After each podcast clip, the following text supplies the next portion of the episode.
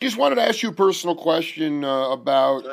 Um, so like when when you were at um, with the beautiful lady at um, Mason's Hotel, and Leo Yep. and and uh, and Zig were like, "Yo, man, come to the re-" whatever." You went to rehearsal, right?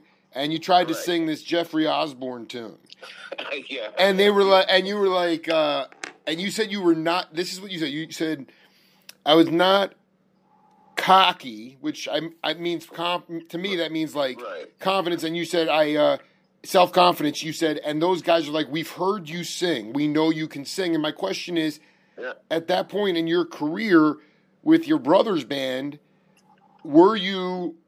Why didn't you ha- believe in? I mean, obviously you believed in yourself, but did you feel your career had plateaued at that point? No, not, not quite.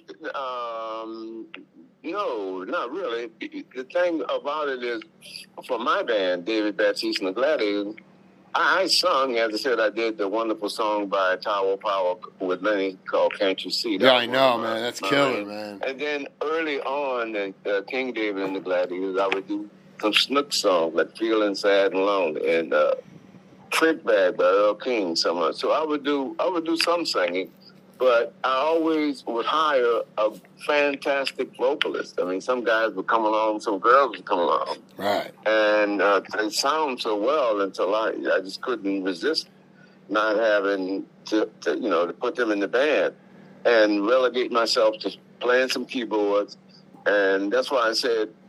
Uh, I'm glad my nephew John called me one of the world's greatest entertainers because, you know, he didn't say musician. I'm glad he. No, see, you know what? I freaking love it, dude. I, I, I. lo- So yeah, you weren't you weren't singing a lot at that time, so you hadn't. Right. Yeah, I dig, I dig. And so I had great people singing. Like I had Cyril Neville from the Neville brothers singing with me. That is so beautiful to hear that, man. I had Tony Owens, one another great voice out of New Orleans. Wow. Malin Barbaran, one of the great female voices. Wow. Sheila Allen out of New, uh, uh, uh, you know, another great voice. Linda Coleman, another great voice. You know, the, the, uh, uh, Gloria Woods, another great voice. I mean, just you know, Warren Thomas, better known as Plooch. talking about a hoodlum. Plooch. Warren, Warren was the type of guy when you cross the, even if you black, you cross the other side of the street. Jeez, man, I don't want to mess with that cat, man. Yeah, he was about six one, bro, menacing looking brother, bro. But he was one of the funniest. Uh, you know, when you met him, and one of the kindest guys as a friend, and he made you somewhat be a man because Warren was in and out of jail, and uh, he was uh, uh, homeless at one point. You know, uh, you know, uh, living, you know, from pillar to post, and he, was kind of rough on life. Was kind of rough on him, man. But uh, boy, but could, could he sing and control the audience? Man, Hmm. we went, we we played in the town. I'm not even gonna call it town because Too generous, yeah. I mean, I'm not gonna, not gonna call it town because a very, very, very, very, very famous person come from that town, and we rode you there with uh, with King Floyd with that hit "Groove Me." Oh, and we man. lit the place up. And King Floyd got jealous of Warren, bro, because Warren, as I said, he could go from Sam Cooke to, to James Brown to Wilson Pickett, and we had those arrangements in our band to be. Because our band was just as good as any of those band lead singers I just called their bands. Because we ran across them while we was out on the road. Eddie Floyd's band, Wilson Pickett's band, the Satellites band, Al Green's band, Bernard Purdie and. You know, we were just as good as, as a performing band. They had the uh, drop, well, they had a, a, a, a, the thing was because the artists they were traveling with had hit records. So when we start traveling with King Floyd, we had a hit record, and we right there with, you know, with all of the major uh, performing acts. Uh, and so we swept through this town, bro. And the lady who ran the, the, the top brothel in town fell in love with Warren. Oh my God, fell in love with Warren, bro. Oh. And when we rode through this, this very, very historic, soulful town, bro. Warren. Oh my God. I'm not.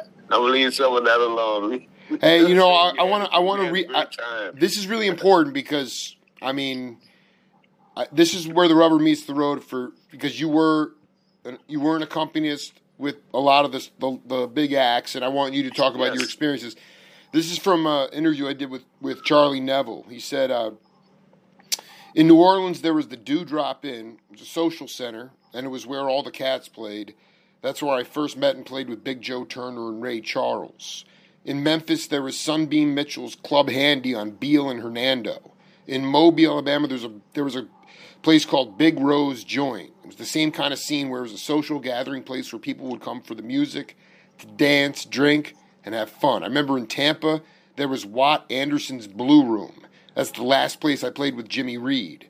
Johnny Ace was at Watts Anderson Blue Room in St. Petersburg. There was Jack's Fiesta Club. Wow. Okay, like so that was the Southern Chitlin circuit, and I'm I don't really care about the names of the clubs, but can you talk about the, some of the like talk about that Chitlin circuit? Like ultimately, even though you were backing up cats like King Floyd, how you learned to entertain. we got out of there, and one of the great things about traveling with King Floyd, we got our own jobs out of that because, as I said, we had this badass band, you know. And when King wasn't working, sometimes we'd be they hire us out to gig, Right. uh, just a group. But the, the one one of the places I come to mind to me is A five hundred six in Pensacola, Florida. Wow. It held about, about three thousand people, twenty five to three three thousand people. And you'd have people like Joe Tex, because I, I know because I played there with Joe Tex, Beautiful. and other other great Bobby Marchan from New Orleans. He, we backed up Bobby and, and his traveling show. Um, you know, we, uh, uh, uh, Age 506, and then there's a, uh, Ray, Soul City in Panama City. Another hot spot, but Bobby Marchan had packed that place. Another, Wow. you know, in Panama City, yeah. And uh, also, um, we did we played there um, with Peggy Scott and JoJo Benson. They had a hit out called "Lovers Holiday," and uh, they needed a kick-ass rhythm section, and they got us to back them up. Oh my And uh, oh yeah, man, we had Percy Stovall. Percy Stovall was one of the historic black booking agents, and one of the very few here in the South. So all in Chitlin Circuit places. But remember, man, I had to play my way out of little farms, out of the suburbs. All of this stuff in town, the Dewdrop Inn. We had Perkins Lounge out here in Kenner. Uh, right. That, that Perkins, that's where O.V. Wright would come in. Oh my. God. uh, Yeah, Ah, yeah, and come on. Nightingale, you know, the Percy Sledge, and you you hit that, and then uh, Whoa. we had Bell's Lounge, Johnny Adams, the great Tan Canary. You know, we, those were popping clubs out there in in, in uh, Jefferson Parish. Then you further down in LaPlace, you had a place called the Bluebird, which were all the t- top bands would roll through it and going up the the river, up to St. James Parish on on on uh, both sides of the river. Then you got Pointe à la Hache uh, uh, uh, across the river on both sides. Uh, wonderful hot spots. I mean, places that draw hundreds of people. You know, when we, I remember we played out there, they, they must have had it looked like a thousand people waiting for us on the levee on side the thing. They, they come from both sides of the river, bro. Oh, they man. playing. They, was, they wanted some David Batiste some Gladiators, Daddy Yo. You know, and, and it, it didn't hurt that we had recently just got you playing with Bobby Womack, Daddy Wright, the O'Jays. Wow. You know, Wow. Yeah, yeah, they seen us at the in the municipal auditorium, open up for all these great people, and then That is. Wait, hold on. I want. I want to just stop you for a second. When you're you're talking about that the the band. So like Bobby Womack would roll through town, pick up the rhythm section of you, Cheatham, Peterson, and McGee. No, when Womack and them would come through, but we'd be the opening band. We had to handle our own against those guys and their groups. Wow. So they he would he would come in, but I mean, when you would go on tour with Tex or was that a, a Yeah, when we like Percy Sledge, we'd be the band. You know, we'd back up Percy Sledge. and that We'd would be the that would be like. Cheatham, Cheatham, Peterson, and McGee. So that's that's a few. Joe and them had left the group, and that's began Paul, Michael, myself. Beautiful. Are you so? Let's talk about that. Like that was my question. Was like how you know, it was a natural evolution in the band. But how did It, it changed, yes. It, it, it, talk about that Joe- change going from Joe got married. yeah, He, uh, we had a when Joe got married. After Joe, there's a. Remember I told you about Dap. yeah, oh, Dap, yeah, Dap, Well, Dap Peterson, had a dude. brother named Edgar, and Edgar played the bass. So Edgar got a chance to be a gladiator for a time, and each the rehearsals would be at my house. So Michael was sitting around observing and learning from all these these great musicians that would come through. Another guy by the name of Frederick Smith. Wow, You know, everybody, everybody would just come to the house. See, my dad had this sweet shop, man. You had the I did totally, totally. with all- you know, with all of the latest records that would come through. So when we wanted to learn records, we got a jukebox right there, man. You know that the uh, and the guys would come in uh, and, and change out the records. Whoever got a hit and stuff like that, you know, once a week. And um, so this was after Geraldine, though. So Geraldine was on in between '63 and '64. I dig. And, and then Paul was the guitar player and bass player when we went to New York. So that's 65. Rat from was Rat on there. Rat, Yeah. Radcliffe was with us. Rat, Yeah, George, yeah. yeah, George had, had uh, transferred from George to John Ross. Remember, Robert Griffin III's grandfather. He was- Right, right. I remember. Can't forget that. Yeah, Yeah. yeah, John is, and then from John, and and then it, it Radcliffe. I made it right. I had to I actually had to make a decision at the time because John was so good, but to me Radcliffe was just a little bit more funkier. You know, John had the technique and speed and all the other great technician of a good drummer, but Radcliffe was almost like my, you know, and myself as uh, he taught himself. Right, right, and- right. Greasy. It was uh, greasy, man. Yeah, yeah, he's funky. Like Oh, this that. is so unbelievable. Yeah, so John just Yeah. wasn't as as funky, man. He didn't have as much time playing and making stuff up. Yeah, so so Rat and I we hung together like a right hand and a left hand, and we would listen to music together more more than uh, my brother Paul and Michael because they will remember they were my younger brothers, and I didn't so much hang with them, but until we started practicing music and started getting ready for these talent shows and learning these songs. And my brother Paul, as I said, he was a great guitarist, man, and and, and um, he going through high school and stuff. He, you know, Paul had and Michael because Paul, see, Paul was like in the twelfth, Michael was in the tenth. Michael was about two years behind Paul in school, and I had already finished, got out of school, and was married at seventeen. So, Wow. uh, yeah, it, it, it's No, there. This is the this is the question because you made a very interesting point, and I want you to expand on it. You were from Kenner. You were from Yes. Littletown, I think you called it. little farm. Little Farm, which meant Correct. which meant you had to actually bypass and get over the cats that were in New Orleans to get those gigs to go on the road with your brothers. Is that right, Absolutely, How- man. dude? So you so know, you're. they, they, had, they had great bands. I mean, they, they had, you know, when we left King Floyd, we picked up another uh, uh, band by a guy by the name of Jimmy Moyer whoa and his group. whoa You know, so they, you know, because we didn't have any. Uh, my brothers and I, and, and me as a leader, bro, we didn't know what uh, animosity or jealousy or anything at all. And then me being a guy, an older guy with his two younger brothers in the band, I had to fight a lot of people, man. They, they you know, they wanted to take over my band, and you know, and, and, you know, they thought, you know, that that handsome smile was was, you know, was.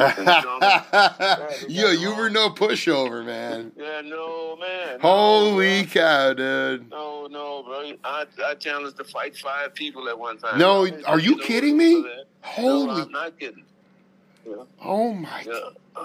yo, man. Uh, Explain that. So, like, you guys start making it a name for yourself in Little Farm, Yeah. get do it, cooking the groove. Then you go into New Orleans. Who was like the king of the hill that you had to overtake to get to Joe Tex and those cats? Well, oh man, what? Because those cats wanted to fight you bad.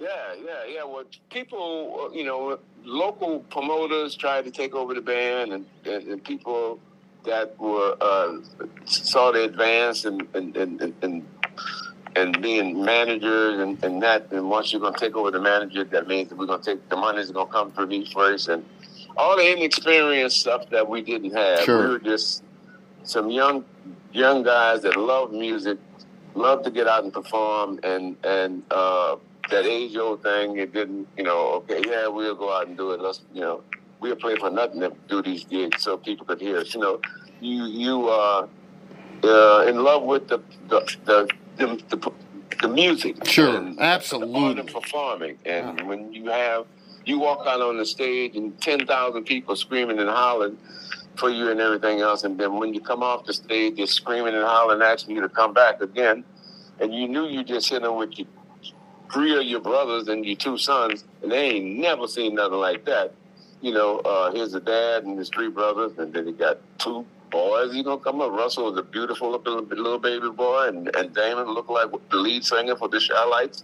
You know, yeah, yeah, and they could play. That's the thing about it. That Sure. was the most fascinating thing. They they played like old men, you know. But we got those gigs through that. People were seeing us, getting us, giving us a call. The booking agent, Percy Slade, David Batiste, this is the Percy Stovall.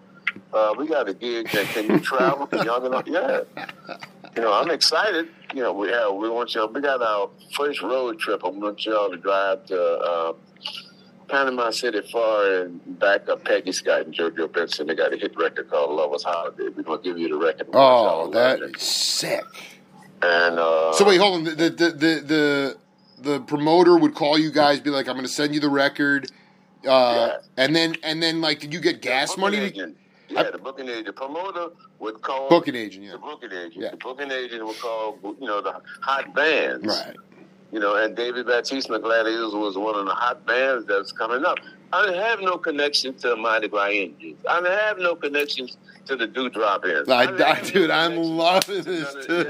yeah, to, to, to none of that. You know, we just came and played our ass straight into on into this the scene, and they got tired of calling us country boys. You know.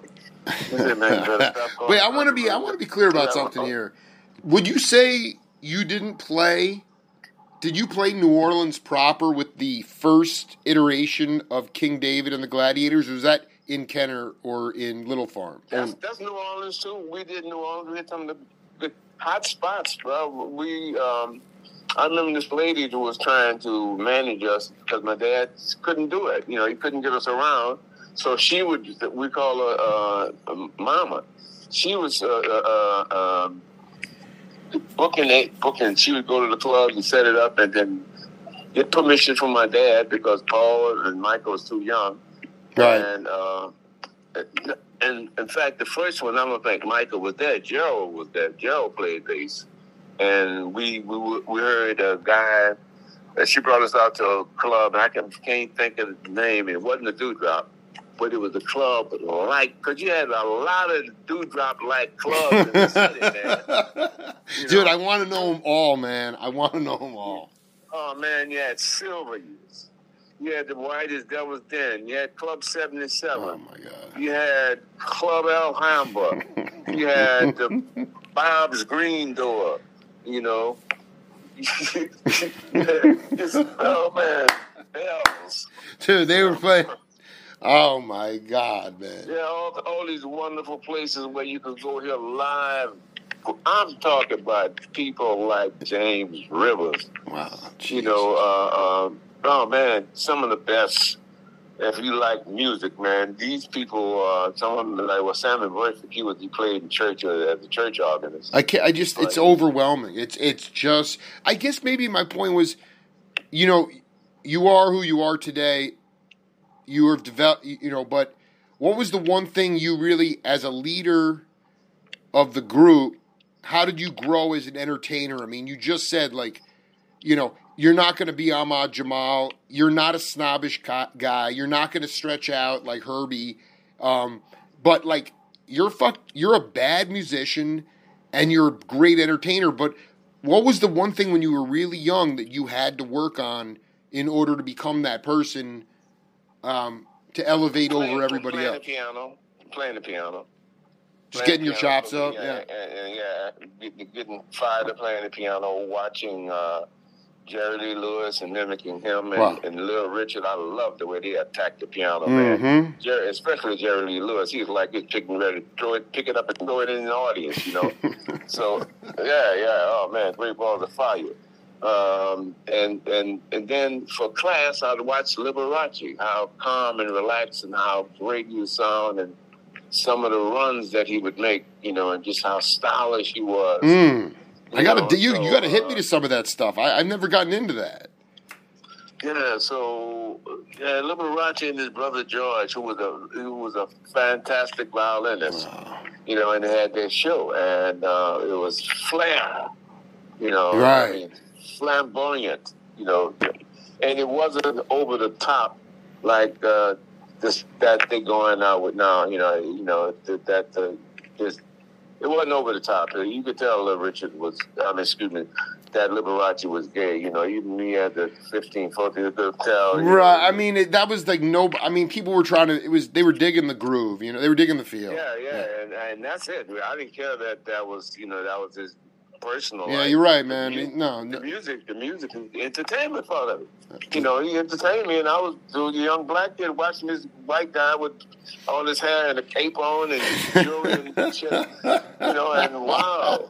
And then this other guy, Jerry Lewis, he, he got a bottle of alcohol by his Right, right. On, on fire. yeah, you know, and then little Richard, he even jumped on top of the goddamn piano, you know. So, so uh, I said, man, they look like they're having fun. So I had to learn how to play the piano. First song that I learned how to play was called Cutout, and it was a 12 bar thing. I had to teach myself the changes and how you, you know, you come out of a change and the turnaround. And I didn't even know some of the, the slangs that they would have when I would get in the city, I would just listen to some of these hip cats that are uh, seasoned musicians. Uh, and I'm once again, I'm six, 17 years old, coming in these places. Most of the guys, Joe was uh, was 20, uh, Dap was about 22, 23. you know. Right. everybody was older than me when I was 17 to 16, coming out and playing with these older guys. But I could hang with them, you know. And then they started getting my name started circulating. And, and you know, the Batiste man, you got, you got that Batiste guy. Yo, man, he can hang, dude. Yeah. Wait, hold on. And- You wait, you were you going to see like Willie T? Who were you going to? Who would yeah, you? yeah, yeah, of course. yeah. Oh man, I, yeah. I, please bring him back into the game. Oh Ah, man. Boy, he's just teasing you. yes, indeed. Man, Willie T, man, I and I got a chance to. We did something called together where they honored Willie and myself Wow. together at the House of Blues called Ponderosa Stomp. And that was the last time I saw Willie alive. We, we were out at the hotel after the gig was over, and we was just laughing and talking on the sidewalk. The guy who made Scorpio too. Dun, dun, dun, dun, dun, The Dennis dun. Coffey. Dennis Yeah, Coffey. he was there too. All That is so freaking bad. When was? Wait, hold on. And then what happened? I didn't. What happened to, to Willie, man? We, we, we all performed at the, the Ponderosa Oh, my God, that is something so Doc, Doc had. Yeah, yeah. No, but I guess I wasn't sure how he, he passed away soon after that, or that was the last time. Uh, yeah, somewhere within yeah, that's eight, six to eight month period of time after we had that, you know, met and the Ponderosa Stomp was there, and, and then Willie passed. You know, found out he was in the hospital, and uh, he, he looked fine when he was with us, you know, but you never know what's going on. Um, so I just And, want to be clear. When you were going with Dap and and uh, and those cats, they were a little bit older. Um, Yeah, Like- yeah, all those older, older, and they had to get the permission from my da- dad, man. You Yeah, know, that- and my father, and my father, you know, would, would would would come out when he could. That's why this lady, Mama, came in because my father trusted her. One of his patrons that would come to the sweet shop and drink beer and stuff, and uh, uh, trusted his sons to go with her to look at some of these uh, other bands play. And she brought us to look at a place where we had to play after this group, man. And I and I didn't even know how good we were, but we were that good. We had to come on after. we had to come on after Guitar Ray, man. Guitar Ray was like Guitar Ray. Yeah, Guitar Yo, Ray man, who was Guitar Ray, man? Guitar Ray was one of the smoothest. you know, he, he was like Guitar Slim who made that song that things that I Yeah. used to do. Yeah, well, he was like that. He played the guitar and and he sang, and he had this hot band. But he had that he had uh, uh, uh, oh Nicholas Payton on bass, man, who was playing with him, huh? Wow. Google who Nicholas Payton is, man. See who I'm talking. That's the kind of heavy duty type cats. But we were. Uh, uh, I was just. I was just just entertaining factor in in the band. Right. You know, I could spin around with the keyboards. I can do stuff besides just playing and sounding good and, and, and making some nice runs. I would do something where the people would would go, "No, you didn't." Uh, I love it, dude. That people could stare at you for like ten minutes just hanging out. It would, you know, I dig They it. would, they would, yeah, they would say, "Well, damn, did he just spin around and drop to his knees and crawl on the other side and play the piano from the other side of the piano?" Right. and people hollering and screaming and everything else. And the more you people, it, adrenaline. So my improvisation, though, was absolutely, uh, and, and I always had the, the timing right. I, you know, it's time to do this now. You know, it's time to do that. Oh, oh, you mean like you, within the song structure? Yeah. Yeah. So people people started waiting to see me what I was going to do next. You know, uh, play the keyboard. Dude, th- I need. I mean, dude, I I would have been at, at every show for, of the Gladiators. Yeah, we that's people came to see us, bro, and uh, we we Paul played the guitar behind his back. Michael played the guitar with his teeth. You know, yeah, yeah. Right. Wait a minute. Right. I mean, were were you guys essentially like what was the longest tune? Would you play like pretty tight three to four minute tunes, or would you just jam out and like you know? we would pe- get into a, jam, a pocket, but we'd run a song like not just deep, deep. Uh, so you're who? Which one of your brothers um, really really were amazing improvisers? Uh, both. Uh, it's a 50-50 deal because Michael will go for it and Paul will go. Paul is like a George Benson. Oh my uh, god, uh, dude! Oh, my- yeah, they're he- blowing to that. they- as many bars as they wanted, huh? Yeah, you threw George Benson and BB King in there and, and Santana. And Santana, and you got right. Oh man, that's pretty wicked, man. And then you got you got uh, George Duke and, and Stanley Clarke, and then you got uh, the guy, a big man who played with Stevie Wonder. That's how Michael. so you got that bass player that play like that that can feel it and almost know where to go without even you telling them. And then Paul is playing the sweetest guitar licks like red, you know, like that Bennett with that guy who played with BB with Bobby Bland, man. Uh, Wayne Bennett uh, playing stuff like that. Wow, You wow, know? man, wow. Yeah, so Wow. you get the you get the feel, you get the religion. The people is feeling it, and of course, low low, low down Radcliffe back playing some shit that he done made up. the funkiest dude. That's what I'm saying. You, I mean, you and Radcliffe were, were this is so. One more thing, I just want to put a bot because there's two guys that are in my spirit, and I never met them, and I never interviewed them, but um, they're with me on this journey. Uh, George Davis and David Lee. Yeah, yeah. I just once again, though, bro, I would run across them. Every, everybody knew about David Batiste and the Gladiators, bro, but I didn't know about them. That's what I'm saying. I, I just I because well anyway those cats. I mean because they played with Dizzy Gillespie. I mean they could play jazz. You know, it's to me it's like, um, were, were, were you looked down upon even in New Orleans? Was there a degree of snobbery about the fact that you guys were what I call street scholars, especially not your brothers per se, but you and and uh, Rat? Were were people still like?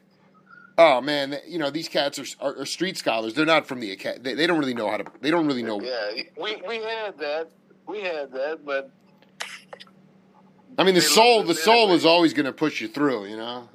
they loved us anyway. Dude, you just anyway. described the Jake Fiber show, man. Un- Because you know they knew that we didn't care what they thought about us. exactly. Exactly, brother. We didn't care what you think. We didn't care that you went to this institute, uh, and and, and you know I'm I'm happy you stayed in your room and you practiced all that yet to learn that. And I just sit down and I can play that without having to go through you know this shit you went through to play it. You know, um, uh, but that's just life. Right. So I'm happy that I'm happy for you that you're that you know that you're that good, but uh, it's you know it still doesn't affect me. What would be your what would be not for your kids or, or your grandkids, uh, you know, because they've all cut their own teeth and they're all blazing their own path. But there's a lot of younger cats out there today who um, are afraid to really be themselves. You got to where you are because you didn't care about the labels and the titles.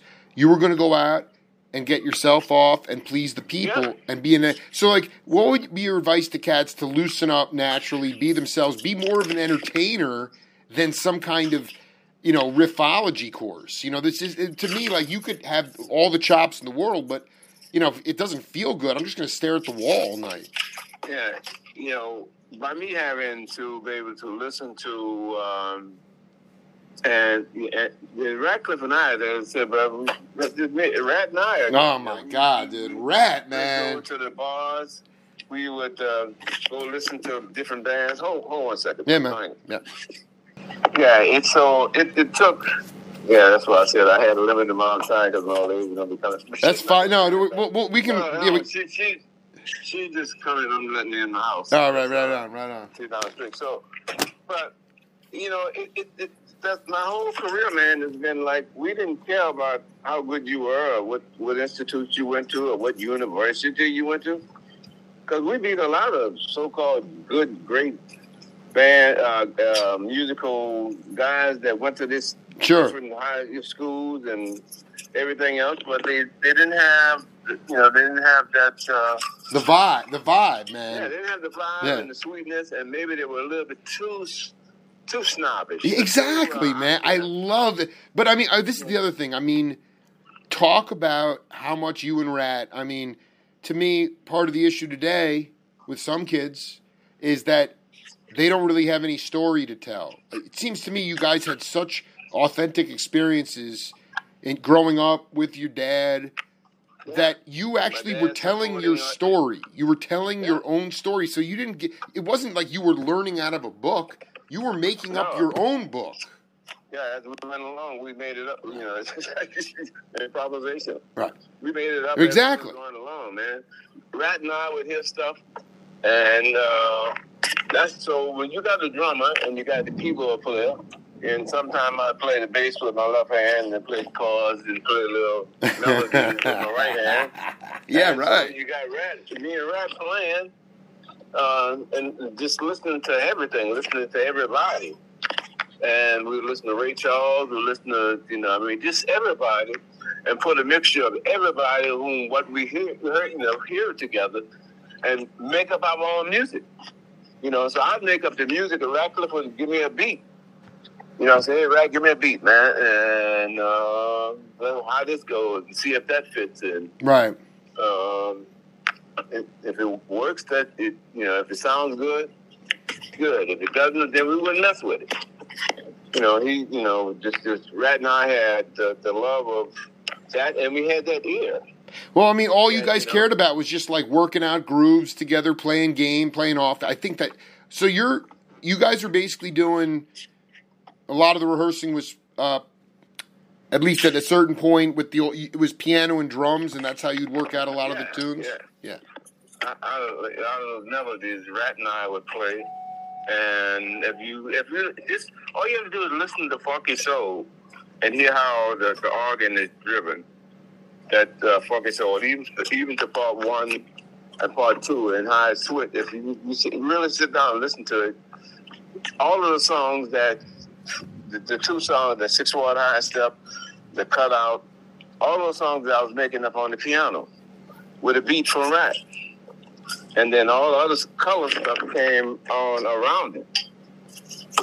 Wow. Yeah, because me and Rat would say, give me a beat, Rat. And I would hear stuff, man. I remember going to the Club 77. And that's how I made Funky Soul. Uh, I heard something, and I tried to mimic what I heard, and it, and it didn't come out. Yeah, right. It came out. It came out funky soul. Yeah, Yeah. right. yeah, came yeah, so, help me God. It came out funky soul. Wow. And so um, some of the other stuff that um, that Rat and I would do would be um, you know, slow stuff in in in intermediate intermediate you know intermediate sort of funk feel. Sure, sure. Uh, but sure. we didn't we didn't listen to jazz. Radcliffe and I didn't listen to jazz.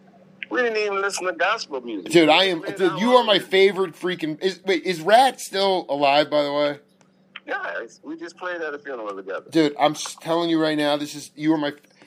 I don't know. My, I'm dear friends with a lot of cats. And I, bro, used to swim in the Mississippi River, jump off, dive off of the river, like the, the like in that song. Um, those guys, those little kids, stand by me. Me and Rat would do all kind of stuff like that. Go swim in the river, go fishing. You know, I just say like I just feel like you guys were such improv artists that, yeah, I mean, we could walk down the street and get twenty different definitions of the word jazz means, but you know, those some of that stuff as you were stretching out, it wasn't like Yeah. it wasn't like American Songbook, but it was imp, it was improv spontaneous improvisation. That to me Right, is right. jazz. When you walk into the club uh, and the people are going, the people, uh, you know, they, first of all, they know you. They don't know what to expect, but they know you. They know it's going to be good, but they don't know what to expect. And as I said, for me, I would always have a great singer, always. And then sometimes you get one of the great vocalists out of the hood that the hood people know. And say, oh, yeah, Frank Houston is a good singer in church, man. We don't know about him singing that secular music, but we're going to come see him anyway. You know, Mhm. he, you know, he, he, you know, so, because I mean, William, the McGee brothers, they sung in the Sanctified Church, bro, with that howling and stomping and people falling. That's where I out. no the, the people falling out of the pews, holy rolling. Yeah, yeah. Did you go to man. Did you go to that church ever with no, him? no, man. To, to that, man, that was that, for Radcliffe and myself. But that stuff was hilarious. Wait, hold on. You and Rat didn't take that. Don't take that seriously. No, bro, Come on, man. No, no, no. You and Rat were laughing it off, man. That was that was hilarious, man. Oh my God. see the people wearing the church? Oh, remember- my God. I Oh. remember one time, Rat and me, bro, we went to they pitched up a tent and had a revival. Oh and Yeah, right. I love that stuff, man. Had the people running up and down the pews, running around to the church, man. And of course, we listened to how good the music sound, you know, coming from the, the guys that were playing because they would have a fantastic. Oh my God, dude, the know. funkiest, greasiest And, band. Yeah, you know, and but Rat and I would hear the music and we'd make our own music out of that. But for us, it, it would, we'd, be, we'd be snickering and looking like, I mean, who played it and fell out. You know, we didn't believe none of that. What is that? You know, uh, until you actually play it Right. yourself, Right. and then you go, oh, wow, they were serious. I mean, because I, I feel like running up the pew, you know, Right, and, and being that the, the testimony person, you know, you know, and I could actually preach, you know. Uh, I believe. Throw down heavy, yo, man. I, I throw down at the church. I didn't know how to, but once you know how to uh, to work an audience, whether you're a pastor or whether you uh, um, Bob Hope. Once you feel like you can work an audience and and you got their attention, then that's what the pastor has. They have everybody's attention.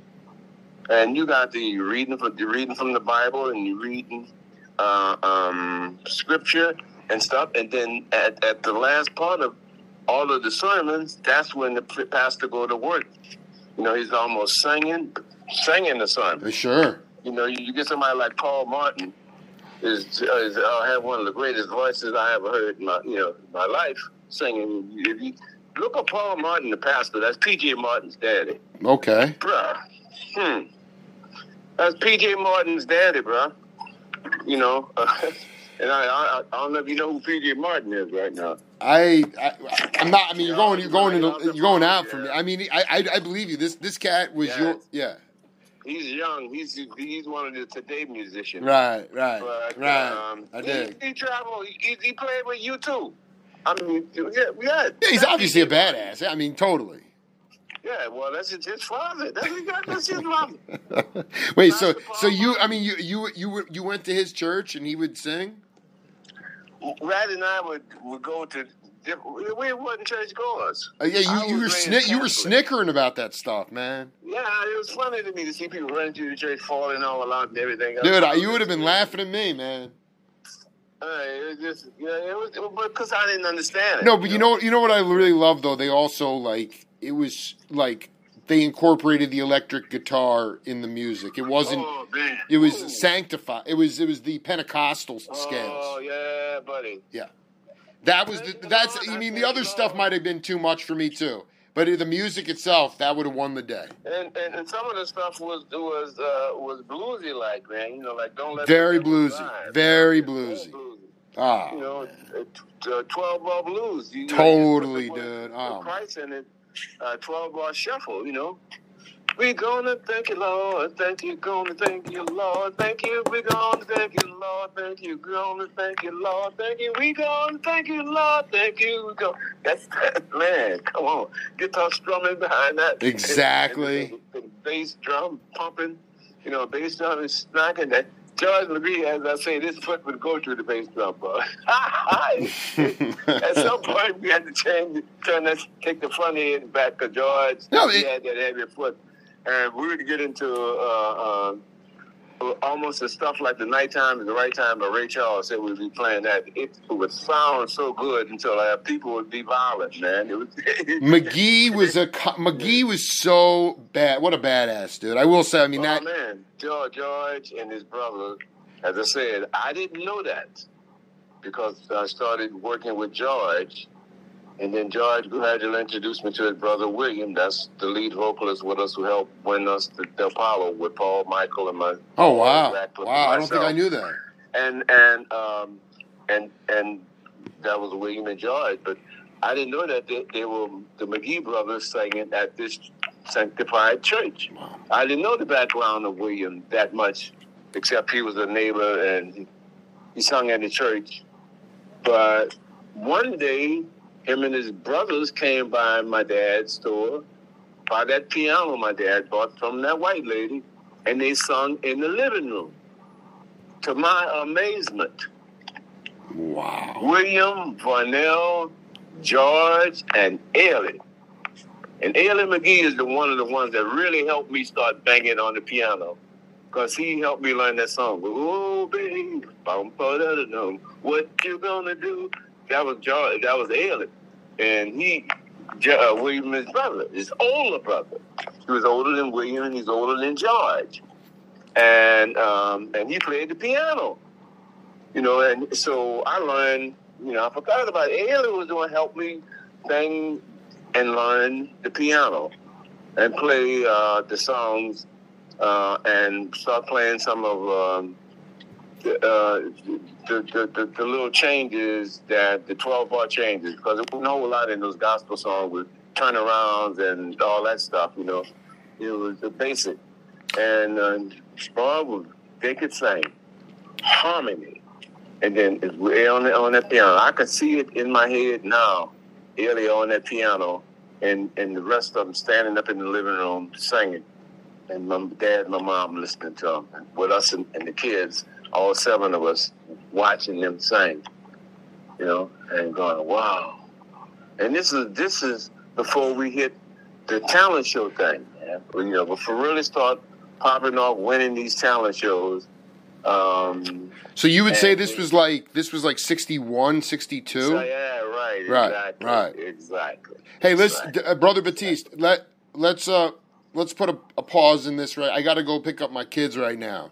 Uh, we'll, we'll let's let's do set three next week on Tuesday if you want.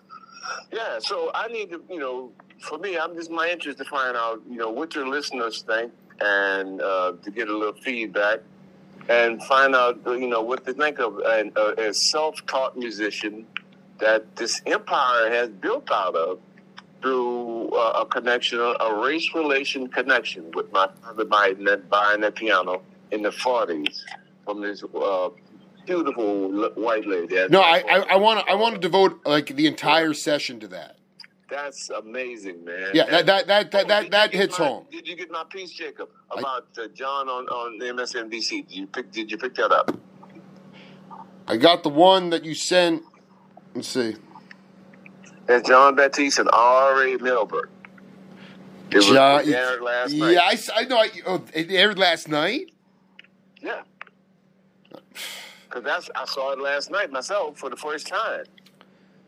So and it came on the the, the six o'clock NBC, MSNBC News with Ari. Uh, yeah, Ari. Uh, yeah. Ari Melber, yeah. Wow, mad props to him for hooking that up. I got to check. I, I, I, this is my listening on. Yeah, Yeah. And, and when it comes on, they say, John, we went into your archive. We went into the archive.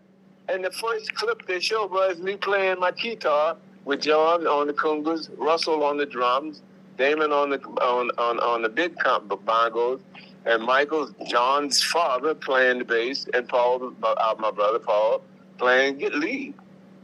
Dude, it's it is this. this it, yeah, he's got the big name, but the family is the best.